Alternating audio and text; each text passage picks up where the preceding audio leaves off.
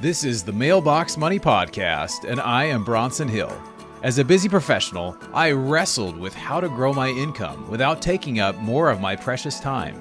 I learned that managing real estate, actively trading stocks, or being unable to scale up investments is not passive investing.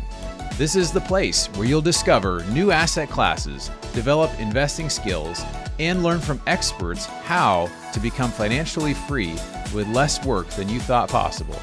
And now, get ready for truly passive income.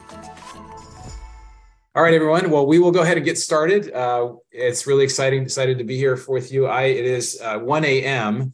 in Barcelona, Spain. That's a long story of how I'm here, but I, there's nowhere else I'd rather be than with this group of fine gentlemen here talking about multifamily in 2023. So I'm super jazzed. I hope that you're super jazzed. I know these guys are excited to talk. So we got a lot to talk about today. We're going to jump into it. We'll do some intros. We're going to just really talk about what tonight is all about. So again, my name is Bronson Hill. I'm the CEO of Bronson Equity. We do multifamily deals. We have about 200 million in multifamily as well as some other alternative assets. If you haven't joined our investment club, please check that out. Um, also join the investment club of each of these guys as well. They have some great deals that they're doing as well. So I'm going to give the lineup of who's here today. We have some uh, really big names in the industry. Really excited to have Ken McElroy from MC Companies. Welcome, Ken.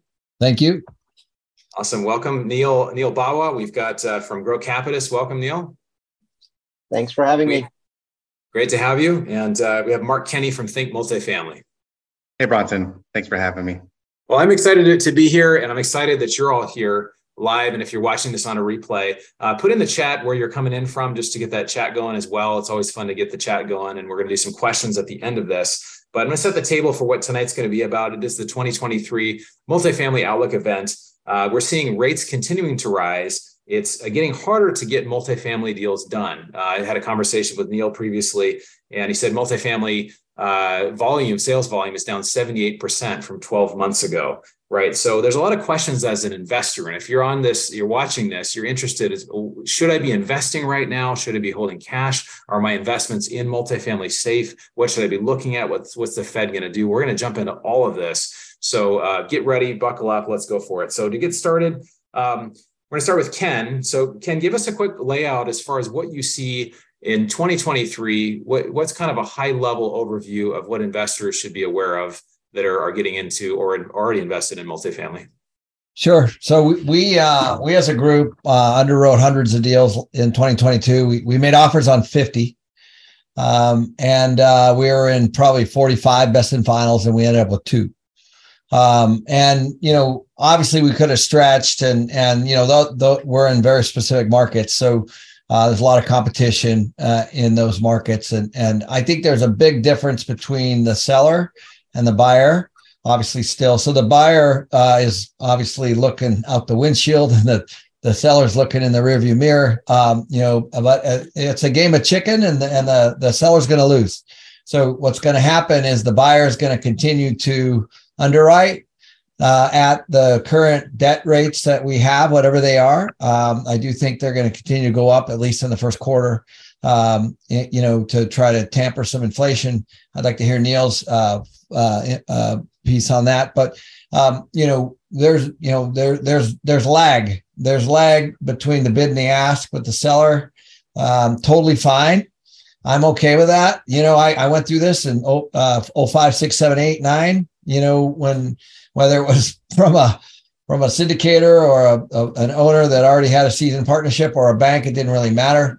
You, you know, you just got to stick with the fundamentals, cash flow. Um, that's it, and and uh, and just be diligent on whatever your whatever your underwriting box is. Just stay there. Um, don't worry about anything else. So uh, I think 2023 is going to be a time of getting your liquidity together and and I'm focusing on operations. So, you know, candidly, during this run, um, in my own management company, the one I own, it's got 300 people in it. I think we got a little soft. You know, we we got soft on all kinds of stuff. You know, on um, expenses and things that we could do better. So I've been focused on that um, right now. While even though we're we're we're offering every single week on on stuff, I'm I'm kind of focused on operations. Awesome. Thanks, Ken. That's a good, uh, you know, kind of summary. I want you to come back to uh, lag because I think that's a really interesting concept. Uh, later, we'll, we'll talk about that in a bit. Um, Neal, what do you want to add to that? What are you seeing 2023? Uh, what, what should investors be aware of, or what's what do you see happening uh, in multifamily?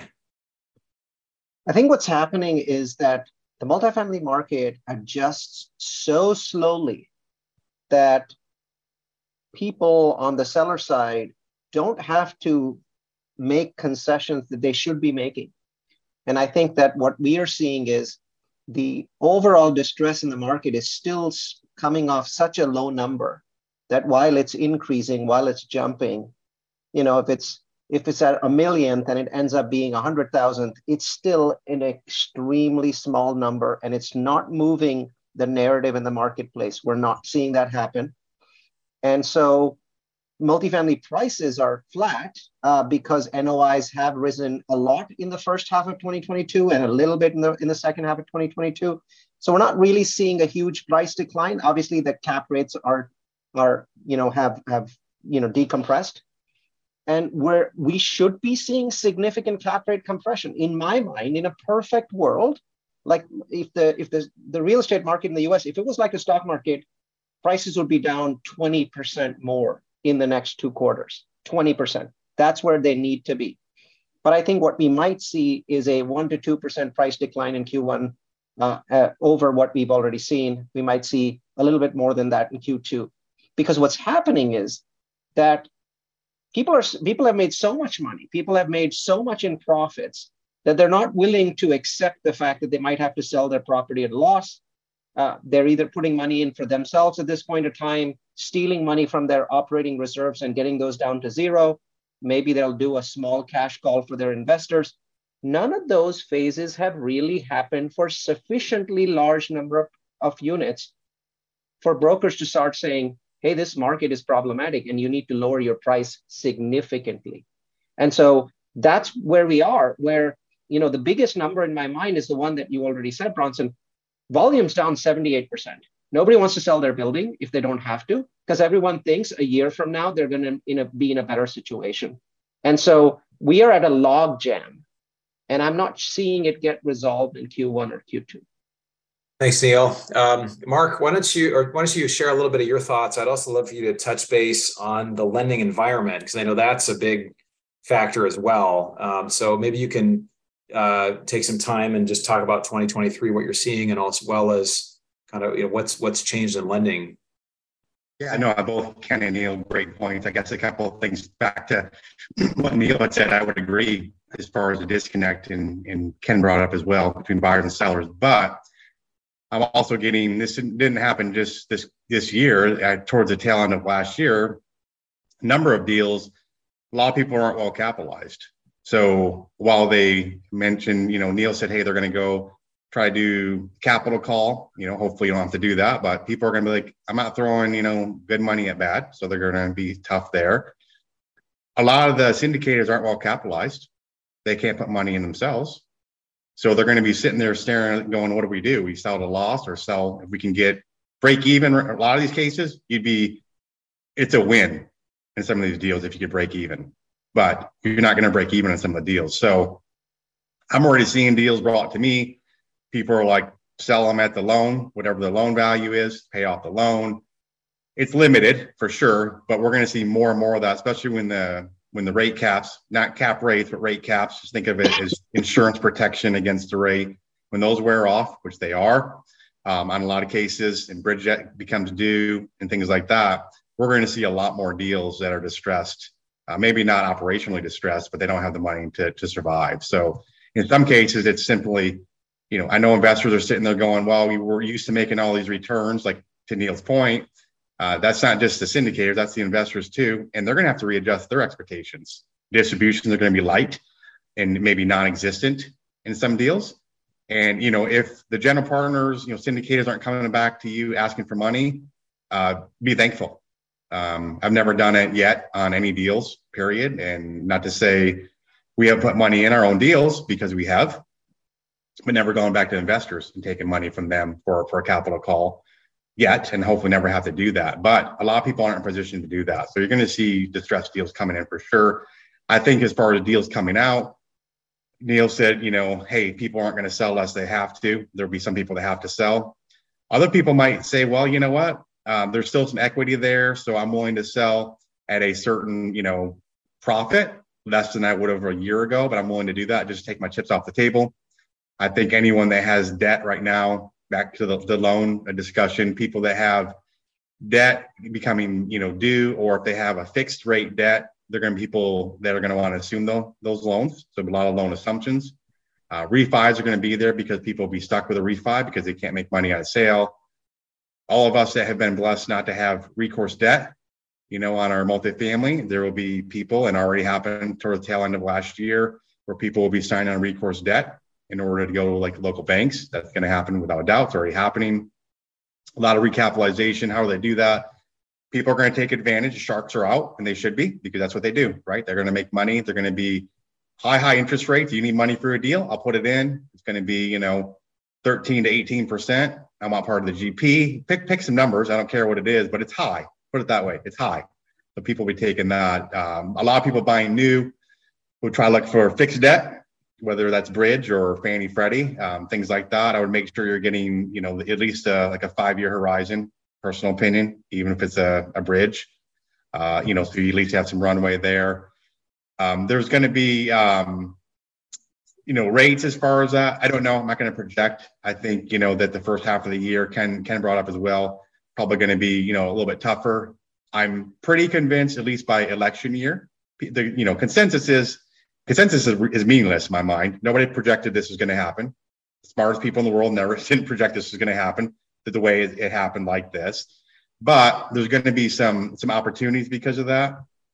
So making sure that you're, you know, looking at fixed rate debt, making sure if you do bridge, you have rate caps um, in place no matter what, and you work worked on your model. Ken brought it up. You know, underwrite with the highest interest rates for the duration of the project. Hopefully, they go down. But these lenders have to loan money. They can't sit there. They have they have returns they have to project back to their investors too. They can't not loan money. Banks make money by loaning money multiple times over and over again. They're going to have to loan. So there are already some shifts right now in the lending that we've seen where some mm-hmm. lenders have come back to us and said, well, you know what? Uh, we'll, we'll actually work with you on the rate a little bit, not drastically, but some. There are some that are doing their own uh, rate caps internally. So you don't have to go out to the market and pay, you know, you know, hundreds of thousands, in cases, some cases, millions of dollars for, for a rate cap. Uh, someone will keep it on their own balance sheet to give you in, as a fixed fixed debt. So there are more options coming out, which are good, not perfect. And I wish it was better, you know, better like it was before. But lenders know they have to loan money. I think I think as a investor and or as a syndicator, using lenders that are operators, in my mind, meaning operators, they they run their own properties and things like that. Don't do that. My personal opinion, because sure. they're the ones that can come over and kind of equity strip if they sure. need to. Almost every loan right now, I don't care whose it is, you know, it's high, high percentage. The way the loan docs are written, pretty much almost everyone they could probably call default. No matter what, you missed one day on your insurance, you're in default. You didn't send us your monthly report on time, you're in default.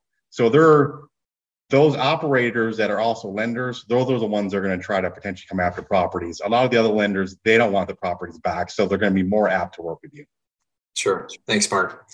Um, so I wanted to ask you this. This is really that you brought up a lot of great points and a lot of great points on lending and a lot yeah. of.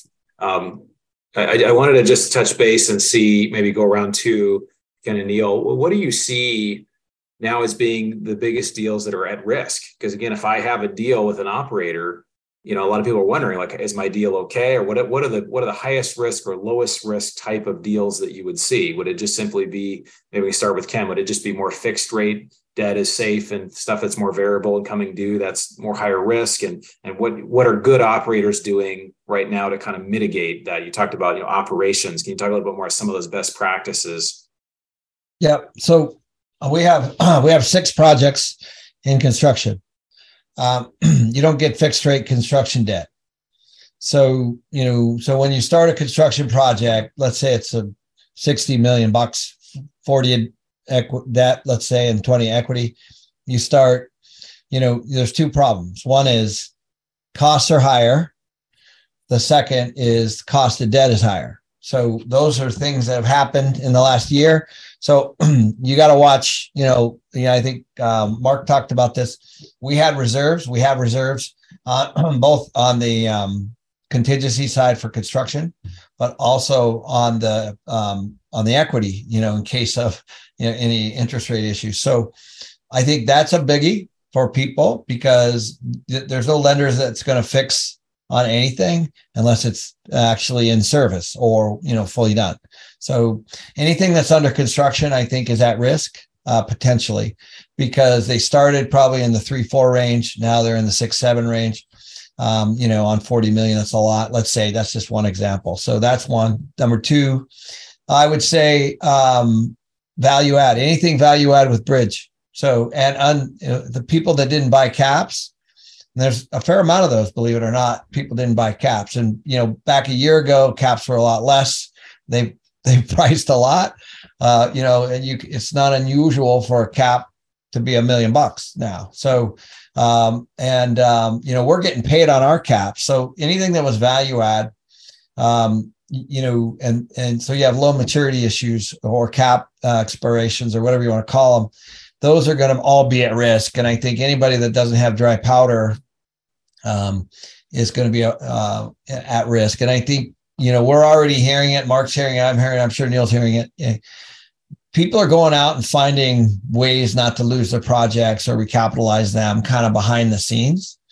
Um, and I think as an LP, you have to be really careful to understand if new money comes in, what does that mean for you? What does that mean for the GP? What does that mean for the existing LP, LPs? Um, and you, you know is it before you after you dilute you you know all that kind of stuff is going to be probably surfacing in 2023 would be my guess. Um, i like mark. Uh, you know this is our 21st year uh, in multifamily syndication. We've never cash called an investor. Um, we've lost money uh, before uh, back in uh, 05 06 on some condo conversion projects you know.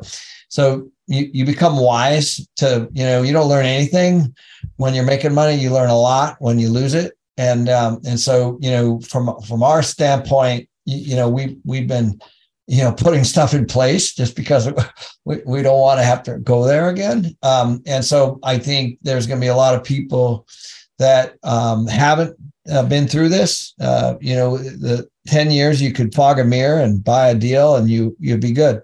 Um, and it's, you, you, know, nobody's really experienced what we're about ready to see. Um, and so it's going to be interesting to watch.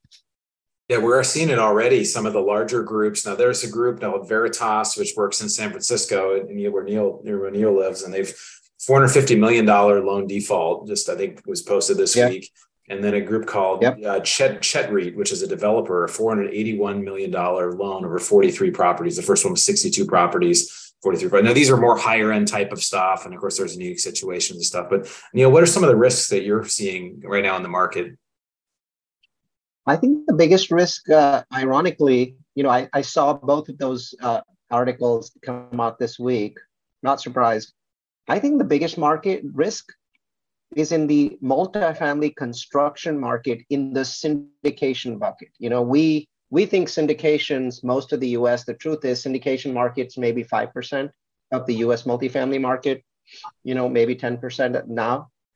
But what happened was a lot of syndicators, as long as they're buying rate caps, they may not default on their property. As, as Ken said, they might bring in extra capital and that, that new capital probably will come in with preferential treatment, but at least the property will won't be lost. I still prefer that as the uh, last case. I haven't done a cash call either.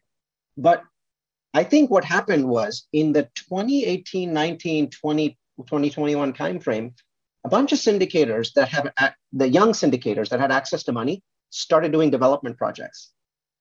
And these folks are, pardon my French, fucked.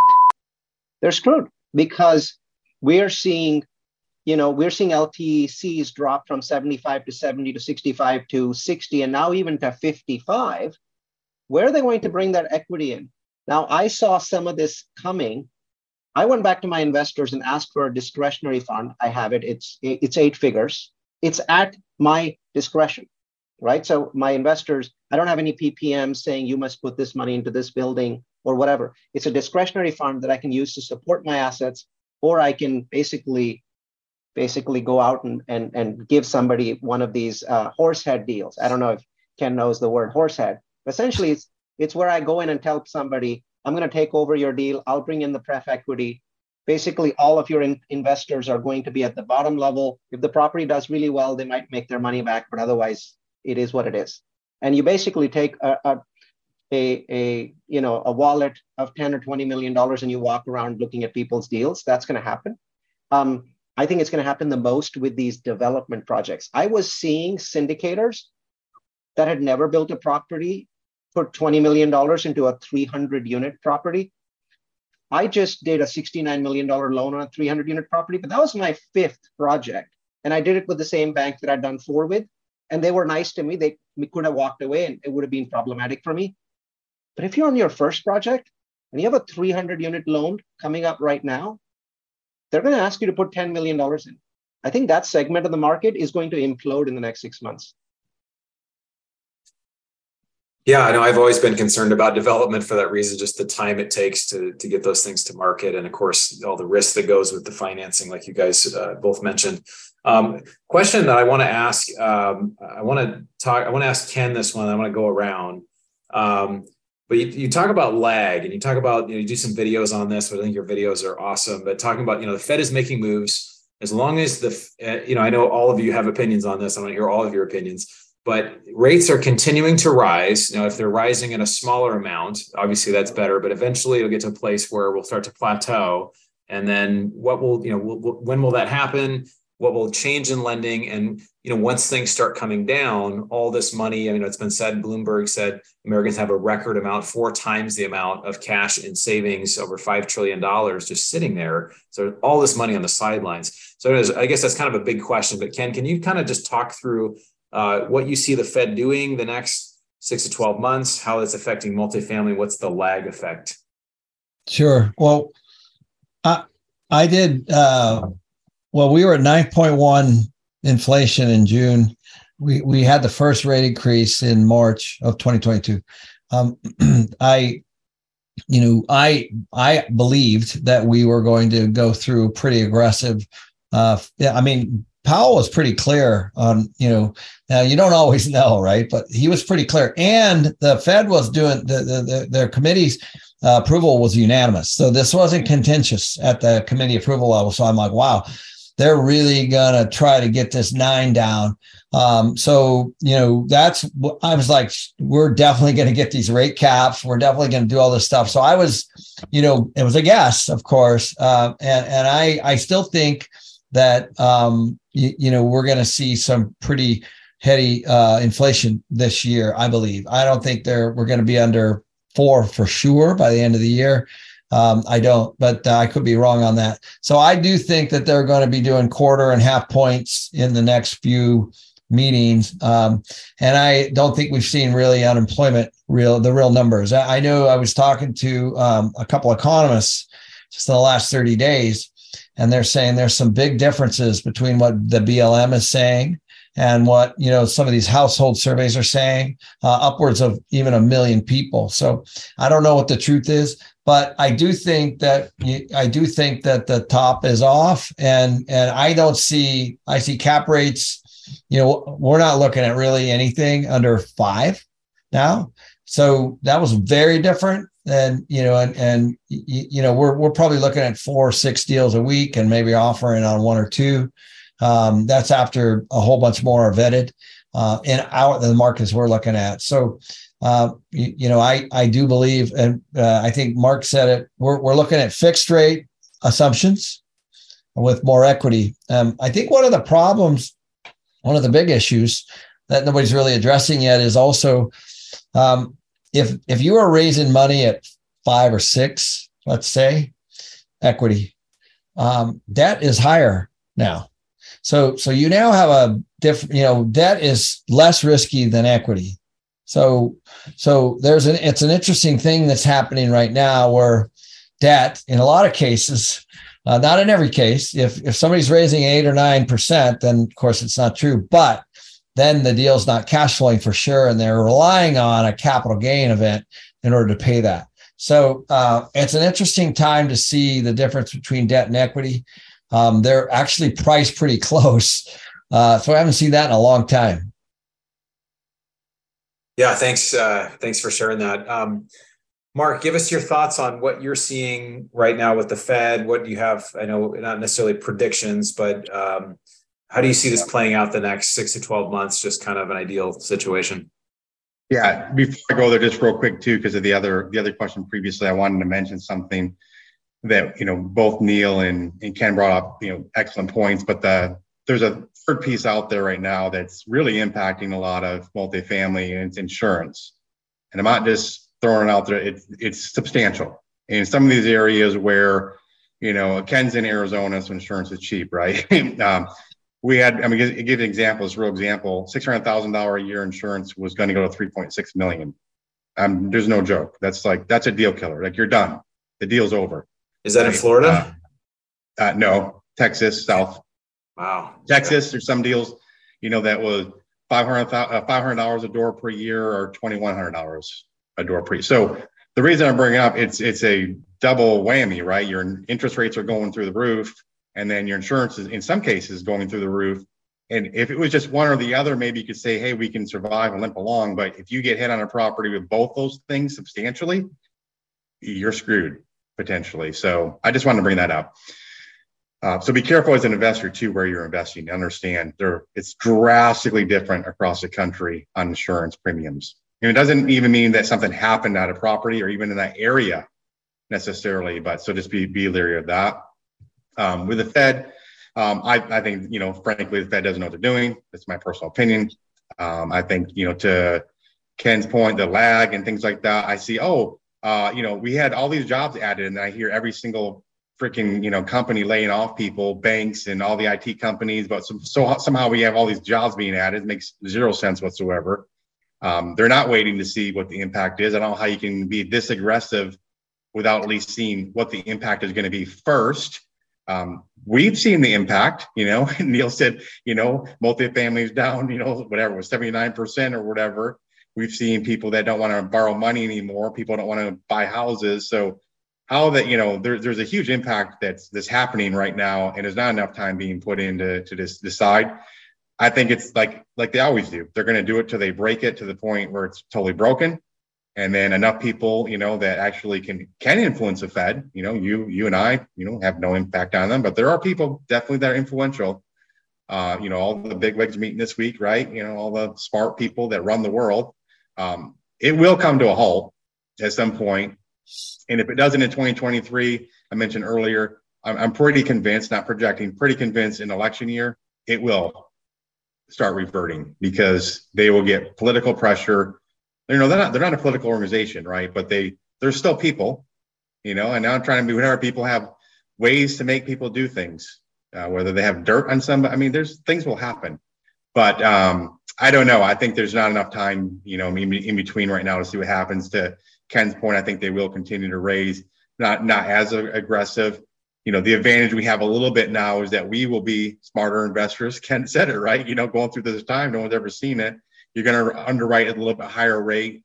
But we had some deals that went up 350 basis points. So 3.5% while we're under contract. So, you know, is that going to happen between that? I don't think so. I don't. And I, you know, I'm pretty confident in saying that, but no one could have seen that coming. So as long as you underwrite, you know, with a higher, a little bit higher rate, it's not going to go like I just mentioned. I don't think some examples from 2022. Um, but um, there will be a lot less deals done for sure. And it will, I mean, like anything, right? Values, I'll put all the money I have that real estate's going up. 100% guaranteed. When? I don't know. Nobody else does either, but it'll go out up. So yeah, it, you, have, you can survive in some cases. It's surviving. So as an investor, be sitting there going, when I'm getting my preferred return, I, you here, let me pull the pro forma up you know, those days are a little bit over on some deals for some period of time. So you need to be sit tight, be patient, and realize that some of these returns aren't going to happen in the immediate. Maybe eventually, you know, you hold it long enough, eventually it'll go up. So.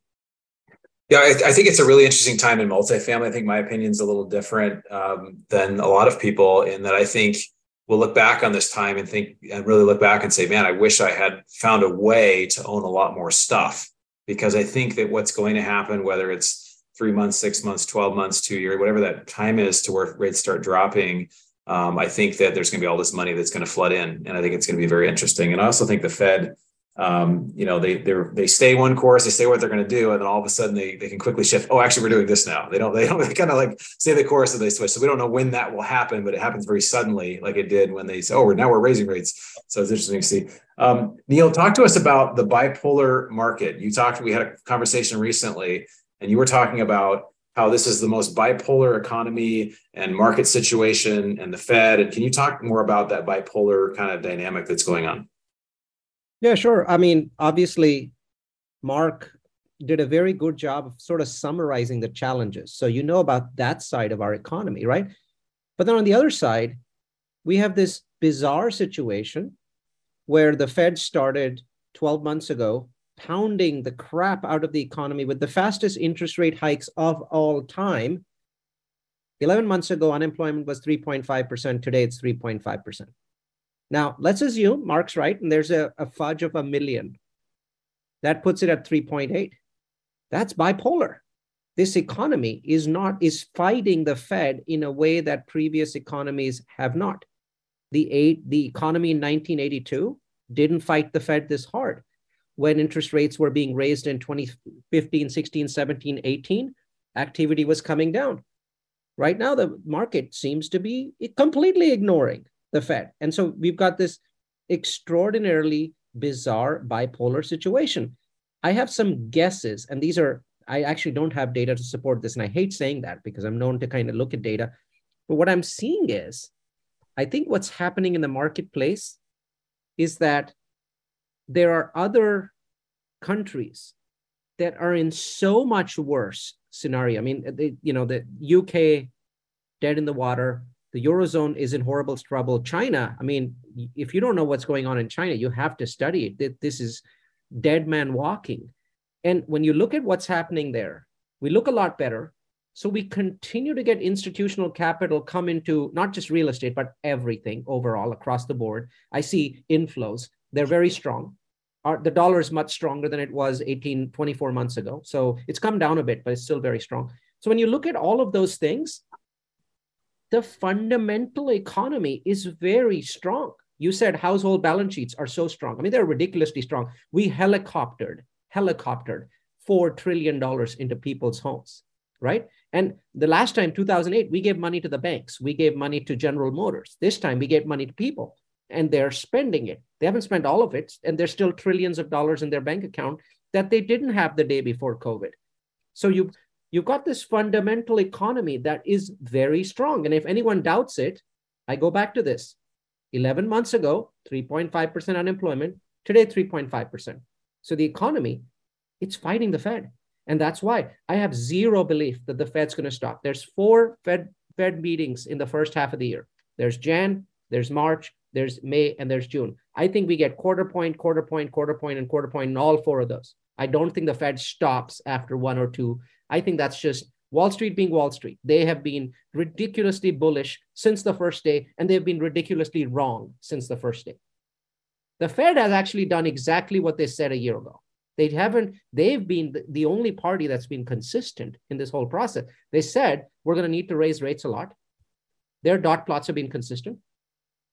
Everyone else just assumed the best, and none of those things have happened. And now, why are people continuing to assume the best? I think rates go from 4.25, that's the lower bound of the Fed funds rate today, to 5.25 by June. And then the Fed holds because it takes a long time for, for inflation to come down from their wherever it is today, five and a half percent, six percent to two. And the Fed wants it down almost to 2% before they start cutting interest rates. Now, I want to point this out, and you know, I know you have a separate question about this we don't need the Federal Reserve to cut interest rates for mortgage rates to go down. There's never been a requirement to do that. The spreads compress when the banks start feeling better. The spreads are ridiculous right now. They're, I don't know if Ken's seen them before. I, in my career, I've never seen the spreads being this wide. The spreads will compress when the banks feel comfortable. and and they'll feel comfortable when the Fed stops, not when the Fed goes down. So I, I think we get some relief in the second half of the year from the high mortgage rates. I think the Fed's set on its ways. Right. Thanks, Neal. That's uh, that's a really good point. Um, so the question, we're going to take questions here from our live, live audience in a little bit. So um, there's a chat box. There's also a Q&A box. So if you have a question, go ahead and put your question in there. We've got a, uh, some more questions for our panelists here. So the question, if I'm an investor and I've got, you know, a pile of cash in my bank account and it's, you know, I, I'm really wondering what I should be doing. A lot of people are holding cash because they're afraid. They don't know what to do. Uh, or maybe I should invest. What should I do? Uh, really, the question is, is you know, buy more, you know, hold what you have or sell. And so uh, we want to kind of go around and just get kind of each panelist's opinions on maybe what you're doing and kind of what you suggest investors uh, obviously, not giving specific advice, but just you know, what, what, which of those three look most appealing to you? Let's start with Ken. Well, I don't like to pay tax, so um, and you know, like I, I think a lot of people have a capital gain strategy. So they buy something, they sell it for more, then they have to do it again. At some point, the the music stops. So for me, in my 20 year history, I, I have properties I've owned 15, 16 years. We're still getting full depreciation on. Obviously, they've tripled, quadrupled in price, whatever. I think we're last I looked, we were right around two billion in assets, you know, but I didn't pay that. You know, it's the market has done that for me. I've refinanced stuff two, three, four times. So, um, you know, if you can find something today that's cash flowing at six, seven, I've done that you know the price has to come down and i and then what you have is you have an asset that cash flows at six or seven and if rates come down again like neal said and i do agree at some point they're going to have to when they go to five they go to four now what you've done is you're scooping your equity back and you're actually lowering your payment so if you go from six let's say today and you know and and you can refinance at four and a half or four at some point two years from now let's say you're going to be golden. I went through this. And, and so those are all assets we kept. I'm not a big net seller. I have obviously massive capital gain issues and depreciation recapture and all that kind of stuff. So I've always been a passive income guy. In my early career, I had to do it just to put milk, you know, just to buy milk, right? So, but now, uh, since then, we're just long term holders. We love the depreciation, cost segregation, and the bonus depreciation, all that stuff that you get for providing housing. The government you know, incentivizes you. So I'm, you know, we're in for the long haul. What saved my butt in five, six, seven, eight, let's say, was cash flow, period. You know, I bought stuff and the, the values were compromised through the higher cap rates or whatever, but didn't matter because I cash, I was cash flowing, I was cash flowing, I was cash flowing. Um, and, um, you know, so I think people forget they lump real estate all in one big bucket. You know, single family is does not act the same as multifamily. So it's actually counter cyclical. If if if people can't afford a home and their mortgage payment went from three to six, let's say it's a thousand bucks on a four hundred fifty thousand dollar mortgage, it pushes them into rentals. It's good for multifamily. You know, when people when people are working from home and the leases renew in office buildings, that's not good for office. So, you know, that's a lag too. That's coming. So you got, I think you're going to have problems in retail. You're going to have problems in office. Multifamily is going to be really good, uh, in my, in my opinion, over the long haul. Um, single family is going to take a little bit of a hit, but we don't like to sell Bronson, as you know, um, we like to acquire and, um, and just hold.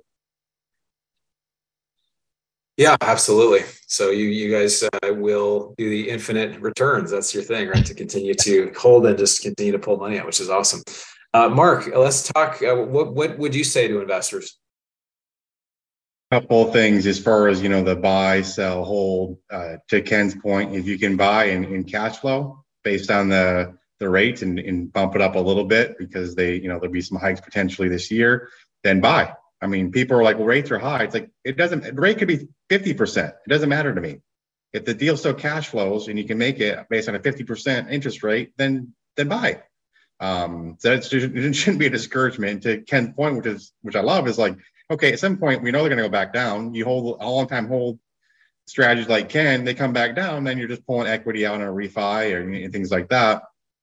Uh, the I think in some cases, uh, people that are in deals, if they are kind of in trouble with either the rate cap not in place, maybe they don't have money for capex and things like that, the distressed deals, then I think they, if they can sell at a break even, I think they should sell. I just do. Um, and there's other ones that I think if you can, you have a strategy and a plan, like we're going to get to a point, even with the high rates, that we can start breaking even. We're not there yet, and you can survive. And maybe you have to put some money in there to do it. Um, I would say, you know, hold those because eventually, you know, real estate will go up. I think as far as an investor, the smartest thing to do is what Neal had brought up. I mean, these these funds that people are doing where you know people need money. If you put yourself in a position, it's not going to be a, a question of where somebody comes in putting money in. 99.9%, they're putting themselves right after the lender and before every single investor you have in your deal. That's a smart way of doing it.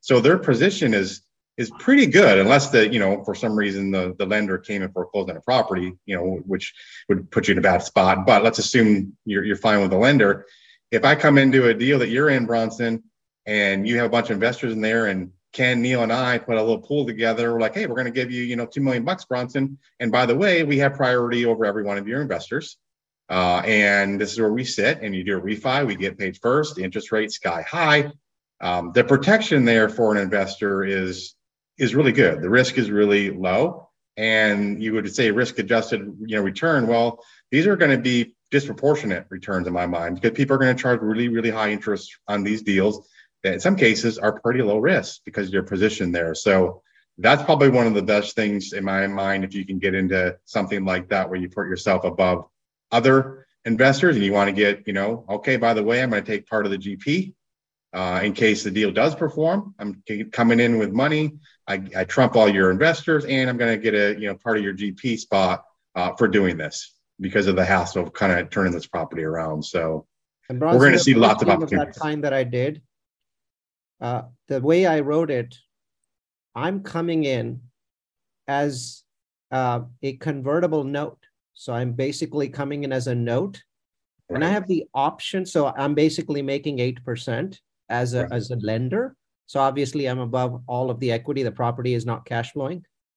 But at any point in the next three years, I have the option of converting myself to pref equity. Right. And the operator yep. doesn't have the option to prevent me. Market right. turns around, I convert. Market doesn't come around, I get 8%. I'm a lender. Hmm. I'm not That's exactly right. Now you, you, you know, in Neal's case, he does sit, you know, right behind the senior debt, like the real lender, but that's about as safe as you're going to get unless you're a bank that you can't get right. any better position. So, and so just they to the deal. They, they, they, I mean, I, I just felt like they had no choice. Right. So, so just so I understand to break this down for investors. So this is like you have an investor pool that you basically syndicated a debt fund that goes into a, a troubled asset to an operator, and you get in a preferred position where you have convertibility into uh, you know preferred return or preferred equity if you want, but you are a debt position and you can convert it if you want. Yep, whenever I want. And and what's interesting is I don't I hate the word distressed, and I think Ken would agree with me on this.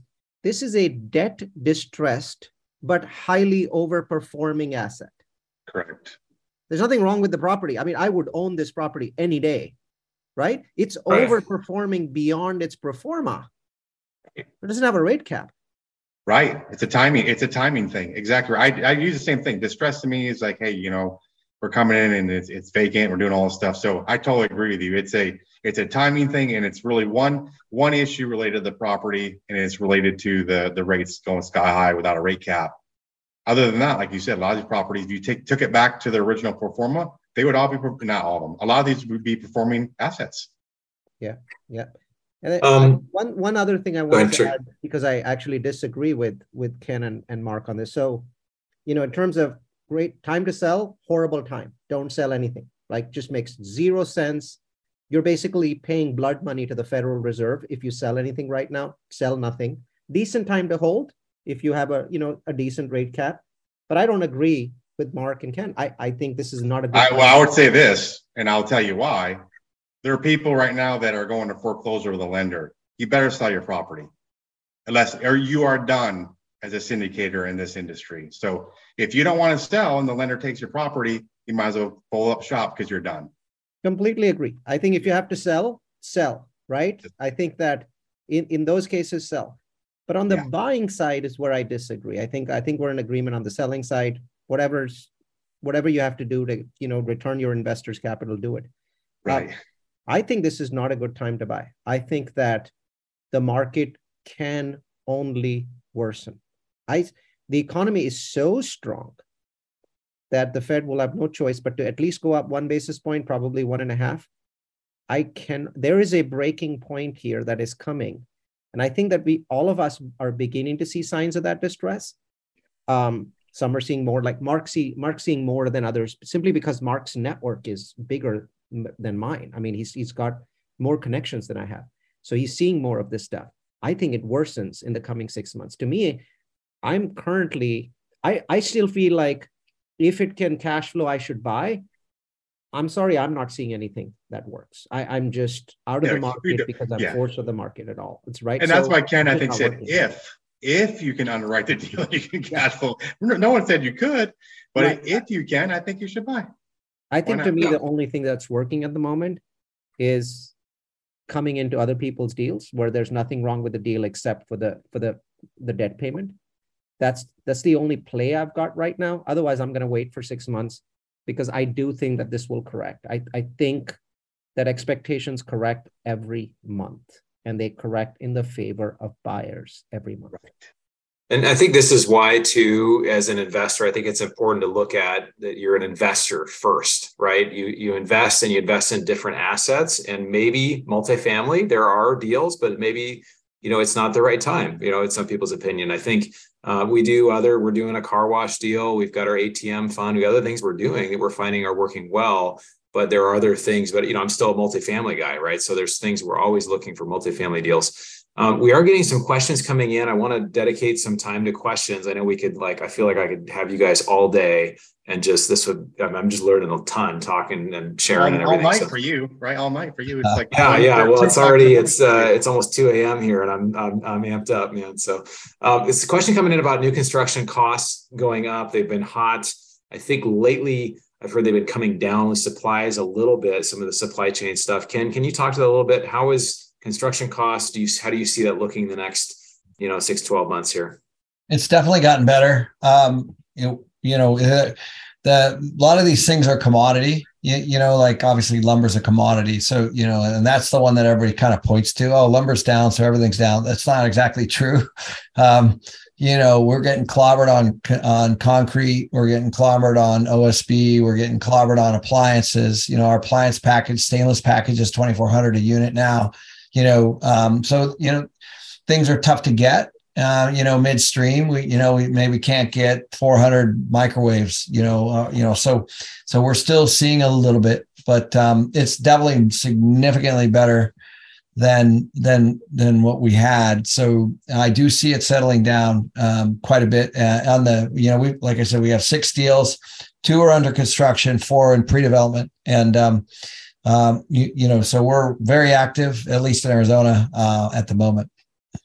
Yeah, um, I, I just want to add, I'm not seeing labor come down. It's very disappointing. I'm seeing, you know, materials come down, um, and and a lot of that has just happened in the last two or three months.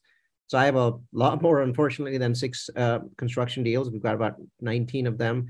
Six of them, I just put them on hold. You know, I had equity. I went back to my investors. I said, look, I own the land. I have no debt. It makes absolutely no sense to do anything. They're ready to go. They're they're they're shovel ready. I'm just putting them on ice. I mean, it makes just no sense. Why, why don't I just wait for six or seven months? I'm, I'm just going to have this outrageous, crazy 10 or 11% debt payment. So anything that's not far along on the construction side, you know, I'm, I'm just putting on ice. I'm still waiting for the labor cost to come down. But the way builders work in the US, until the day that they have jobs, they behave one way. And then all of a sudden, their last job finishes, and then they're like begging you for stuff. That hasn't happened yet, at least not you know, I, I I build in the Texas, Arizona markets. Labor hasn't come down, so you know, new construction very difficult at the moment. I will just say one thing, like on the deal that I mentioned on, uh, you know, we have one on, uh, we're going to be opening soon. Um, you know, we projected 60 to be all in, um, and we thought it was going to be worth around the low 80s, uh, you know, at completion, and we and uh, we just got a appraisal at 112. So, you know, that's the other side of it. You, you know, so to Neal's point, you, you know, you might there's some short-term cash needs which we had to cover you know some cost overruns and things like that and even interest rate overruns but um, when we go you know i don't know if 112 is going to be 112 you know at the end of the year but you know whatever so the point is, is we're going to get something and it's significantly above what we started at almost double. And so there's enough there, even if we're 60% loan to value, we're weighing the money. So I think, um, uh, you, you, know, so we're going to, we'll get that back. So we're looking at these as short-term loans, kind of like Neal. Um, that's all we look at this. Uh, and so that's how we're treating construction. I think um, one other question that comes up here. Oh, I mean, go ahead. Sorry. One, I think that, Ken's doing some of that. I can I can tell that he's doing it.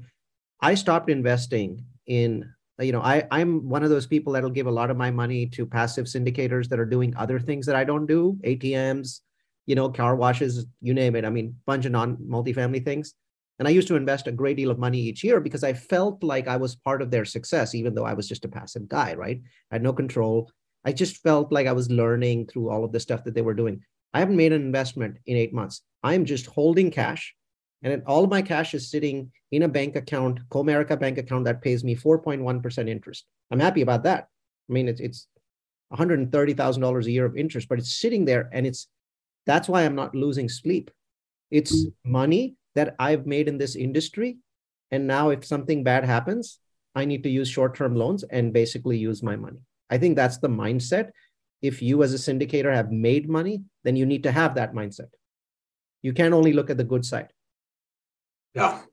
Um, one more question. I think we're, we're getting a couple more questions coming in here. So let's talk real briefly fixed debt versus bridge debt or shorter term debt.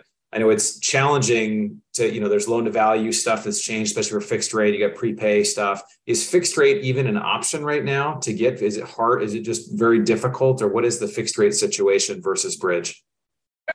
I wouldn't just I wouldn't distinguish between fixed rate and bridge. There is fixed rate bridge.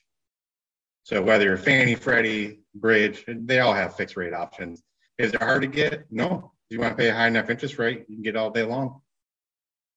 Is, is the yeah. spread? I guess I was going to ask about the spread. What are you seeing as far as the spread between the two? And I guess uh, yeah, maybe a better way to see vari- variable bridge versus more fixed rate, or, or um, agency. I guess agency debt. Yeah, we're not even considering it. Yeah, we're yeah. you know, there's too much risk on variable and the caps are expensive. So we're just, we, we took that off the table months ago. Yeah. Well, with a fixed, so even with bridge, just to clarify, with a fixed bridge, so let's say you get a five year, there's, there's no rate cap on it because it's fixed. So that's one.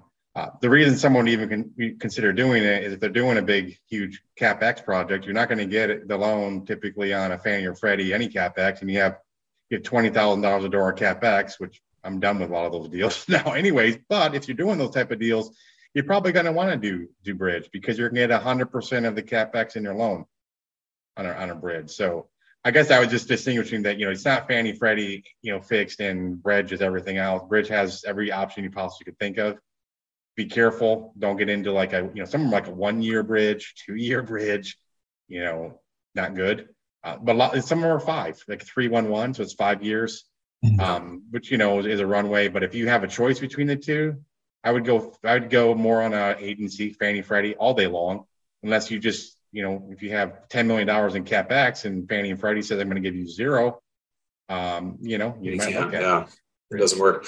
Um, this will be our last question here. Uh, this is basically Lee is asking about, you know, not, you don't have the track record that everybody has. So how do I find distressed deals in the next six months? Like, what are some ways that you'd suggest somebody? Obviously, all of us have networks and these deals may be coming to us, but what would you suggest for somebody that's newer? Like, how would you, you know, be networking and trying to find some of these deals that could be available the next six months? It's easy. I mean, I'm at a Raise Fest that you you see that. Go to a conference, tell people I have the ability to raise equity for a deal that's a good deal, but is negatively cash flowing. Someone needs to recapitalize it I want I want to talk to them. Could you please let them know? That's all really you have to do because the people that need to recap a deal, that's the term, the technical term that we use in the in the trade. You know, the deal has to be recapitalized. it's if you go out there, there's not a lot of people saying that, which I'm, by the way, I'm surprised by the syndication industry. I thought by now the vultures would be all over us. And I'm not seeing enough guys walking around with cards. I don't know if Ken's seen them, but it's it's such a great opportunity right now because so many of these properties actually make money if the interest rates come down, right? There's no distress. So I mean, you should be out there saying, make a card. I mean, cards are 25 bucks for 500 cards. Make a card that says, you know, if you have a property that needs to be recapitalized and it's a good property, call me at this number. It is, it's really simple. It's not hard at all. Yeah. Awesome, guys. Well, I wanted to be uh, sensitive everybody's time. Um, really appreciate each of you coming on. This has been a blast uh, talking with you guys. I think there were some great uh, discussions, some great questions. Just looking at the chat, and there's lots of awesome discussion there. Um, wanted to say to everybody joining us, thank you for being here. The best investment I think you can make really is in your own education. So things like this are, are phenomenal. So any, I encourage you to follow each of these guys. They have a lot of content they put out, doing stuff on YouTube and podcasts and different types of things. Uh, if you like this content, we also put this out on uh, iTunes. I put the link in the show. It's called the Mailbox Money Show. I interviewed all of these within the last 12, all of these guests in the last 12 months and, and Neal and Ken recently. So check that out and also be sure to give us a five-star review uh, like I mentioned, our investment club, we have deals coming available, a car wash deal that's coming up. We have our ATM fund. We have some other stuff in multifamily we're doing.